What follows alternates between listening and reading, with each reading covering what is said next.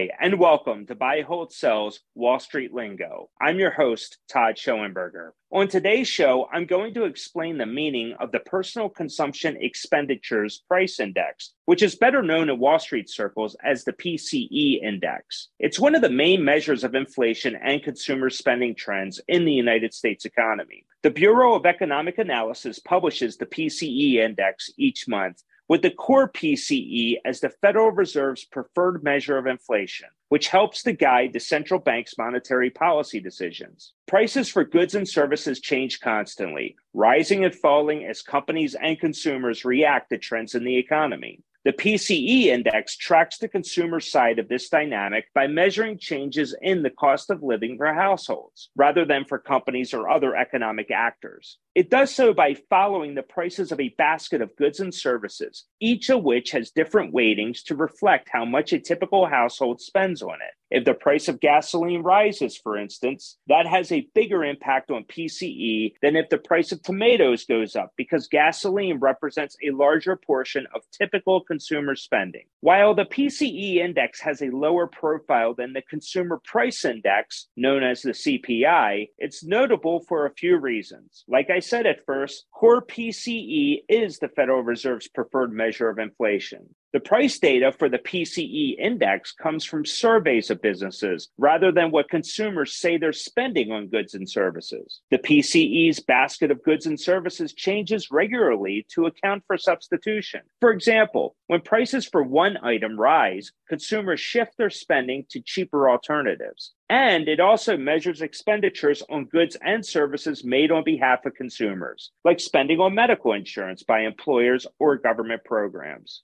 Here is a clip from Alexandra Semenova of Yahoo Finance explaining the difference between PCE and CPI worth highlighting the difference between CPI and PCE. CPI sources data from consumers, while PCE sources data from the business side. Uh, the Fed likes it more because it gives them a broader look at the inflation picture. Uh, one good example of one of the different uh, measures is medical expenses. CPI only tracks what consumers are paying out of pocket uh, versus PCE, which also tracks what employers are contributing. So it's really giving the Fed a more nuanced uh, picture. Inflation numbers are generally released in pairs headline inflation and core inflation. Headline inflation accounts for every good or service included in an index. Core inflation excludes food and energy prices, as these are very volatile and can change substantially frequently. This happens for a few reasons, such as when market participants speculate on energy and food and commodity futures. Because this isn't based on real consumer supply and demand, it doesn't necessarily reflect inflation in the real economy. That's why economists often turn to core measures of inflation instead, which rise much more stably. The next CPI report will be released on Tuesday, March 14th at 8:30 a.m. Eastern Standard Time, and the all-important PCE will be distributed on Friday, March 31st. Interestingly enough, the Federal Reserve will have to make their next monetary policy decision without the PCE data because the next meeting occurs prior to the release and will be held March 21st to 22nd.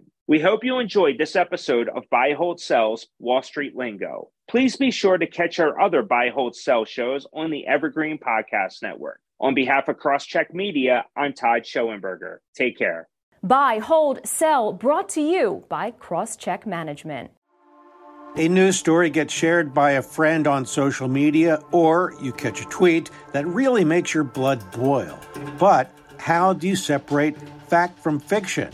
That's the premise behind Disinformation, a 10 part series from Evergreen Podcasts and Emergent Risk International coming this fall.